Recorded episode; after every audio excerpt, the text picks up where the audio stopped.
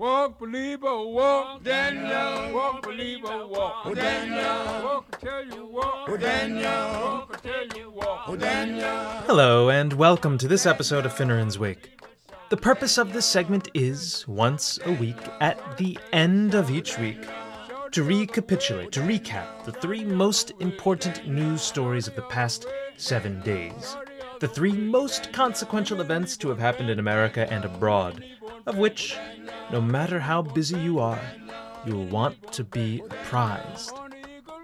It's my humble aim to bring that awareness to you as concisely, honestly, and eloquently as I can. I know how limited and precious your time is, and just how quickly it disappears. I also know how much there is to know these days, and the difficulty in finding a dispassionate and reliable source from whom to get good information. My goal is to give you this information and to leave you just a bit more enlightened than you were when you came. Today, we'll cover the following three news items Uvalde shooting update, the Supreme Court decisions, and Joe Biden falling off his bike.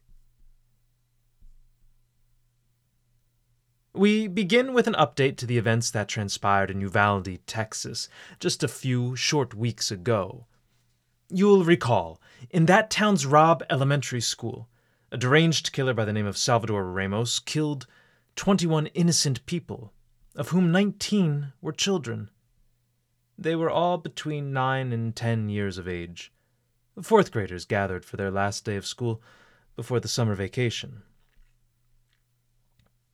Two of Ramos's victims, Irma Garcia and Eva Mireles, were teachers at the school, to whom we'll shortly return. The comments that follow in no way diminish the unconscionable evil of Ramos's murderous act, around which I'm still having and forever will have difficulty wrapping my head. The vileness of his character, the depravity of his soul, the indifference he felt toward his fellow human beings can never be measured, at least not by man. That said, the cowardice of the Uvalde Police Department, the sheer pusillanimity with which it responded to this acute and lethal danger is, I'm sad to relate, similarly unfathomable. At the very best, the police's response can be described as having been incompetent, perhaps even negligent.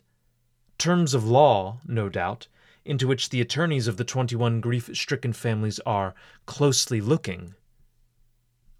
But I don't think they can, at this point, avoid the ignominious epithet of cowardly, with which, at least by this speaker, they've now been stamped. Each day after the shooting, we learned, to our shock and horror, that the authorities failed to do that for which they were given their badges and guns. They failed, first and foremost, to serve and protect their community. They failed to intervene at the moment when a classroom of innocent children and teachers were most in need. They failed to neutralize a threat whom they were adequately equipped to combat. They treated desperate parents trying to breach their cordon in order to enter the school and save their children in a rough and ungentlemanly way. Colonel Steven McCraw, director of the State Department of Public Safety, appropriately summed up the response of his officers when he called it an abject failure. Abject indeed. Speaking before a panel of Texas state senators, McCraw revealed that, quote, three minutes after the suspect entered the West Building, there was a sufficient number of armed officers wearing body armor to isolate, distract, and neutralize the subject. The only thing, he explained, stopping a hallway of dedicated officers from entering room 111 and 112, in which the children were killed, was the on scene commander, who decided to place the lives of officers before the lives of children. Incredible. This on scene commander, from whom badge, gun, and pension should be with all alacrity stripped, is Chief Pete Arredondo. It was ultimately his decision to delay engaging the gunman, and it's upon his shoulders most of the weight of this grave mistake weighs. Highlighting the travesty, McCraw said, quote, The officers had weapons. The children had none. The officers had body armor. The children had none. The officers had training. The subject had none. One hour, fourteen minutes, and eight seconds. That's how long children waited, and the teachers waited, to be rescued. One of the slain teachers, Eva Mireles, called her husband Ruben Ruiz, an officer on the Uvalde force. She was, at the perilous time of her communication, shot, and very near to death. Ruiz, summoning up his valor, defied orders and attempted to rush into the school. He was detained by Chief Arredondo's men, to whom he was then forced to hand over his gun.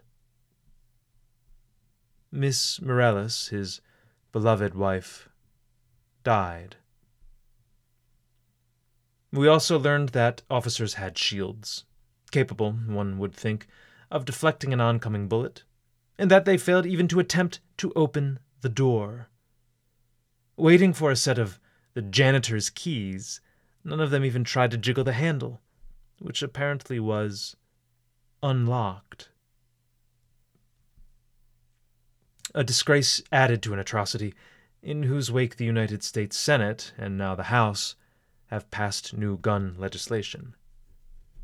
Entitled the Safer Communities Act, the bill hopes to satisfy those who most urgently and vocally demanded that our Congress do something. Uh, something, of course, isn't synonymous with something prudent or something measured and wise. Something isn't the manifestation of propriety. To do something is, by definition, to do anything, to act merely for action's sake. This really is no way to legislate, but it was enough to rouse our congressman to craft this bipartisan bill. Eighty pages in length, it was passed quickly, in a day or two. Some Republican senators bemoaned the short amount of time given to them for its perusal.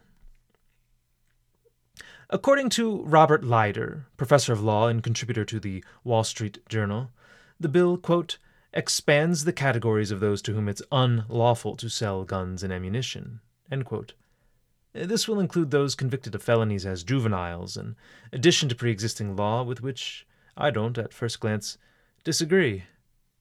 But it must be pointed out that the felonious behavior of juveniles is often broadly defined. That said, many believe that juvenile infractions, serious youthful misdeeds of which a firearms seller or background checker would normally have no cognizance, should be accessible if the transaction of a lethal weapon is to occur. It also addresses the boyfriend loophole. According to Leider, quote, the most significant provision in the bill is the prohibition against firearm possession by those convicted of a misdemeanor violent crime against a dating partner. Closely the I'm sorry, closing the boyfriend loophole. But the senators who negotiated this bill evidently could not agree on the definition of a dating partner. That seems like a problem to me. they define, again quoting Leider, dating relationship as a relationship between individuals who have or have recently had a continuing serious relationship of a romantic or intimate nature. But as Leider points out, quote, relationships come in all forms, and this definition provides little guidance. The senators provided three criteria for consideration one, the length of the relationship, two, the nature of the relationship, and three, the frequency and type of interaction between the people involved in the relationship. This means that a continuing serious relationship will be some function of quantity of dates, length of time, and physical intimacy. But these vague factors don't provide fair notice and are susceptible to inconsistent application. His criticism is well taken. A dating relationship today is very different from what it used to be even a decade ago. Gone are the chivalric days of tossing pebbles at windows, passing furtive notes in hallways, and calling her on her family's phone, to whose other end, usually an inquisitive parent, you were obligated to introduce yourself. Remember that? Hello, Mrs. Johnson. This is Daniel. Is Ashley there? Well, nowadays, some quite serious dating relationships exist strictly online, each partner being ignorant of the sound of his beloved's voice. Could my Instagram girlfriend remotely flag me and begin the process of dispossessing me of my guns? Congress, Leider concludes, must be more specific. Nevertheless, the bill is now headed to President Biden, by whom it'll be signed and likely made into law. Our next topic the Supreme Court sluice gates open and decisions pour out. Three important decisions were handed down by the Supreme Court this week. The first addressed religious freedom, the second, gun rights, the third, abortion. It so happens that the order of their release agrees with their order of importance. The first case, and that about which people are talking least, addresses religious freedom. The case, Carson v. Makin, for which Chief Justice John Roberts wrote the decision, is being applauded as a great victory for religious freedom, a fundamental right in this country on which, as we saw during the past two years with our government's heavy handed response to the COVID pandemic, many secular forces are eager to encroach. Decided on a 6 to 3 vote, the case dealt with a program enacted in Maine, whereby the state would provide tuition assistance for the parents of children who, quote, live in school districts that neither operate a secondary school of their own nor contract with a particular school in another district. Under this program, parents living in Maine's remote areas, of which, if you've ever visited that beautifully wooded state, it has many, would be able to decide on the school to which they'd send their children. Eh, we take for granted that public schools are always a stone's throw from our houses. A state like Maine, for whose vast expanse of woodland and hills many outdoorsmen take the journey north, they lack this convenience. And so, in theory, the program is sound. What was deemed unsound, though, at least from a constitutional perspective, was the way in which the state went about allocating its funds, of which religious institutions were prohibited from being the recipients. This not only restricted parental freedom and choice, but actively discriminated against religious schools. Maine, you see, limited tuition assistance payments to non sectarian or non religious schools. It permitted payments, however, to other private schools, even if they differed from Maine public schools in various ways. Quoting from the decision, petitioners sought tuition assistance to send their children to Bangor Christian schools and Temple Academy, a Christian and a Jewish school. These schools, of course, are quite openly sectarian, being faithful advocates of their respective sects. For this reason, Maine deemed them ineligible to receive payments from those families receiving state vouchers, whose purpose is to defray the cost of attendance. The petitioners sued the commissioner of the Maine Department of Education, alleging that the non sectarian requirement violated the Free Exercise and the Establishment Clause of the First Amendment and the Equal Protection Clause of the Fourteenth Amendment. The majority of the court agreed. Note, this isn't the state's active establishment or elevation of a religious sect. Maine is no more an avowedly Christian state than Florida is a Jewish one. It simply gives parents the freedom to choose the school to which they'd send their children, including religious schools, in their scope of choice. The state gives money to the parent, by whom the school is then chosen. If the parent can choose a private secular school, she should be able to choose a private religious school. The state cannot withhold otherwise available public benefits from religious institutions. This was the decision of an earlier case, Trinity Lutheran, which held that the free exercise clause of the First Amendment did not permit, quote, Missouri to expressly discriminate against otherwise eligible recipients by disqualifying them from a public benefit solely because of their religious character. Another case, Espinoza v. Montana, clarifies the point even further. Quote, a state need not subsidize private education. Uh, there's no fundamental mandate compelling it to do so. But once a state decides to do so, it cannot disqualify some private schools solely because they are religious. The same principles were applied in this case. Uh, next, we turn to the Bruen case, for which Justice Clarence Thomas delivered the majority opinion. The case, New York State Rifle and Pistol Association v. Bruen, challenged a New York State law by which a citizen's right to carry a concealed weapon was restricted, unless he could prove that, quote, proper cause existed for his doing so. To note, New York state law makes it a crime to possess a firearm without a license, whether inside or outside the home. A standard, I don't think, to which car ownership is subjected. An interesting aside, as the number of deaths from vehicles far exceeds the number from guns.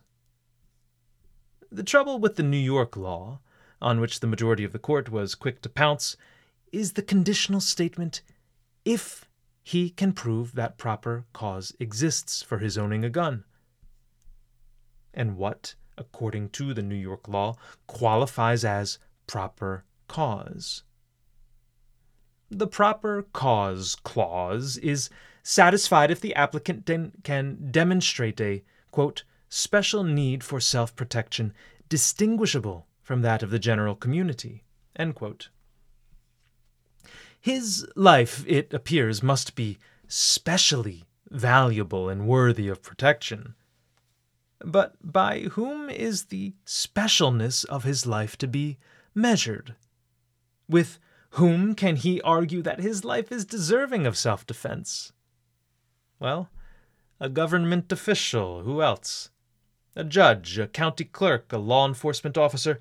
These people, often political appointees, are to use somewhat arbitrary metrics to decide just how important you are. Don't we all, in the so called general community, affix to our lives special importance that would make its defense and preservation somewhat desirable? From Plato to Hugo Grotius, You'd be hard pressed to find a philosopher who'd disagree. Thus, the court's conservative philosophes decided that New York's proper cause requirement violates the 14th and Second Amendments. Thomas's opinion, in which his reasoning is laid out, is lucid, unpretentious, shrewd, historically sound, and well worth your reading. In short, it affirms that, quote, Ordinary, law abiding citizens have a similar right to carry handguns publicly for their self defense. This was, in so many words, the conclusion at which the prior cases Heller and McDonald arrived, precedents to which Bruen repeatedly referred. Eh, and as an aside, to the victors go the pink slips According to the Wall Street Journal, the two lawyers representing the New York Rifle and Pistol Association, Paul Clement and Erin Murphy, faced the following ultimatum from the Chicago based law firm for which they work drop their gun clients or quit the firm. Yes, you heard that right.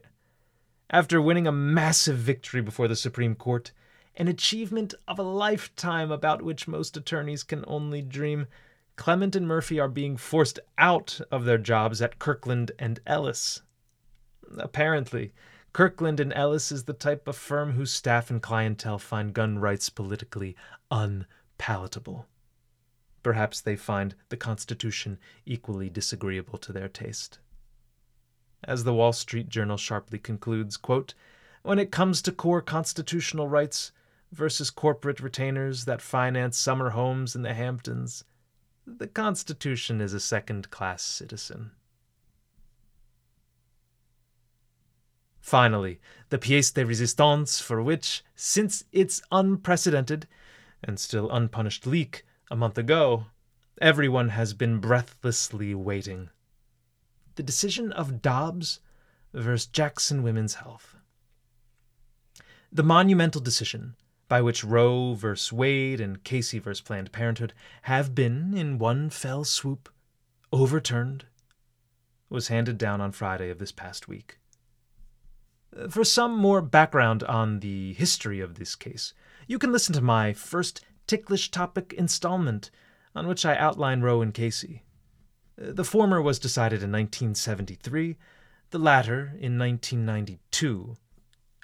In brief, Roe and Casey attempted to locate in the Constitution a right for a woman to procure an abortion. They did so by reading into the text an ambiguous right to privacy, of which, to everyone's lasting frustration, the Constitution makes no explicit mention. Uh, Justice Blackmun, who, at one point in his career, was counsel for the Mayo Clinic, was tapped to write Roe's decision, uh, doubtless because of his vast experience in the medical field. The result was scarcely scientific, far from moral, and, above all, incompatible with the Constitution. During the earliest stage of gestation, he wrote, that time coinciding with the first trimester when the fetus is deemed pre viable, abortion could be lawfully procured. Thereafter, as the unborn child developed, the state's interest in protecting its life increased until the hour of its birth. His rationale left uh, open many questions, not least the constitutional basis for his ingenious system. Uh, Roe and Casey, as even the most liberal constitutional scholars will mm, openly admit, was poorly decided. The late Ruth Bader Ginsburg said as much. Uh, Justice Samuel Alito, in his majority opinion for Dobbs, was a bit more colorful in his description of its shortcomings, calling them, quote, egregiously wrong from the start, its reasoning, he goes on to say, was, quote, exceptionally weak, and the decision has had damaging consequences. And far from bringing about a national settlement of the abortion issue, Roe and Casey have inflamed debate and deepened division. Every honest observer would have to agree with Alito's assessment. Now, the issue of abortion will revert to the states, in whose legislative assemblies it will be taken up and surely hotly debated.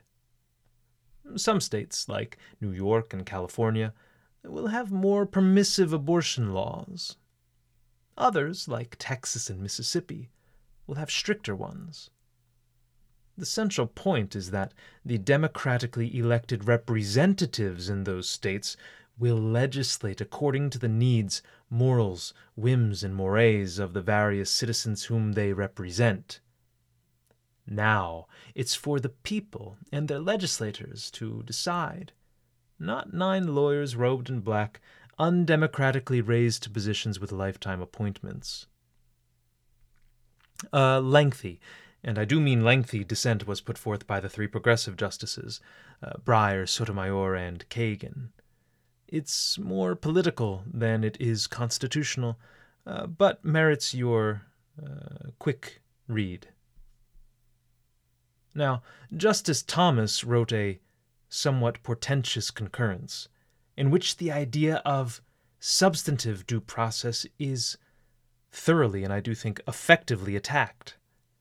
Uh, creation of the Taney Court in 1856, substantive due process for all intents and purposes, confers upon the judicial branch a supra legislative power. It gives the court the ability to accomplish things far outside its scope, like proclaim rights to a gay marriage or contraception.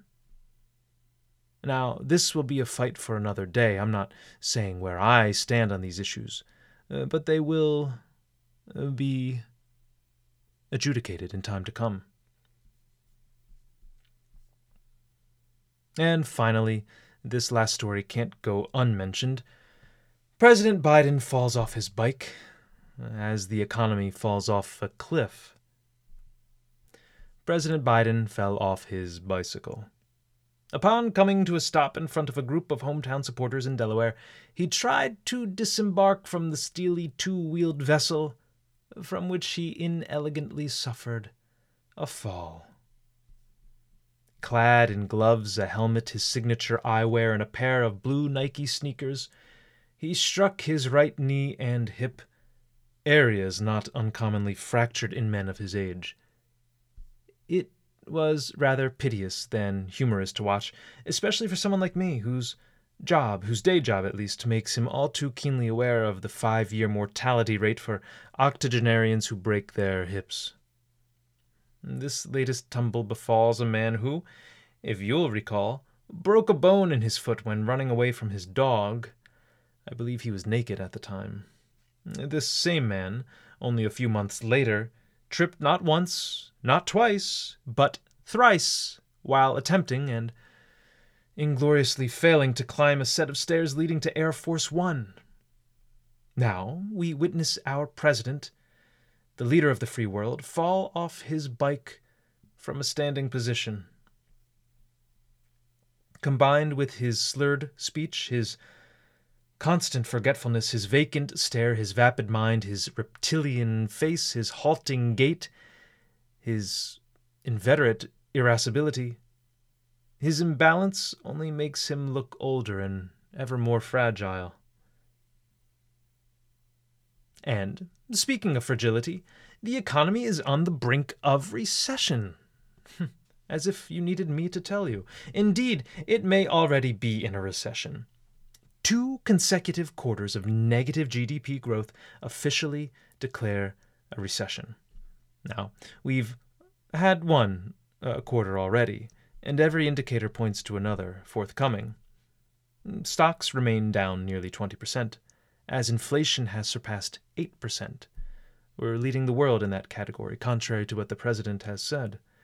Uh, the Federal Reserve is planning more interest rate hikes through the course of the summer and into the next year, as American consumers begin to clip their coupons and count their pennies.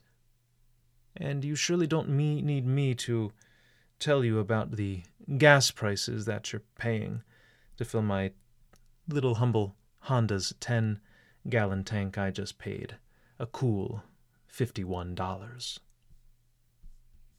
And for our quote of the week, the segment for which everyone awaits with bated breath, we turn to the English novelist Charles Reade, who said, Sow an act, and you reap a habit. Sow a habit, and you reap a character. Sow a character, and you reap a destiny.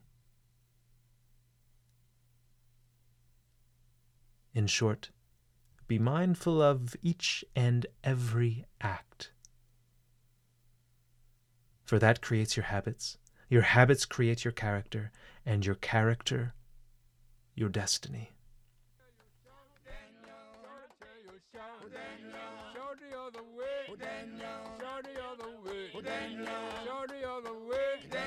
And with that, I want to thank you for joining me on this busy episode of Finneran's Wake. I do apologize for how much I stuffed into that second segment. It's been a quite eventful week uh, with multiple monumental Supreme Court decisions being issued. Now, again, Uh, they covered everything from gun rights to religious freedom to abortion rights. Now, I hope my uh, covering of them uh, offered you a little bit of uh, a little bit of a fuller understanding of what exactly is happening. I hope that you can see through some of the passion and some of the riotous behavior to which we've all been exposed and understand things a little bit more clearly. Now, if you find this content enjoyable, delightful, entertaining, enlightening, please do me the honor of subscribing to this channel. Leave on it a five star rating if you can. Send me an email at finnerandswake at gmail.com uh, for any criticisms, questions, or compliments. I'm accepting of all three. And above all, I wish you well, and until next week, farewell from Finneran's Wake.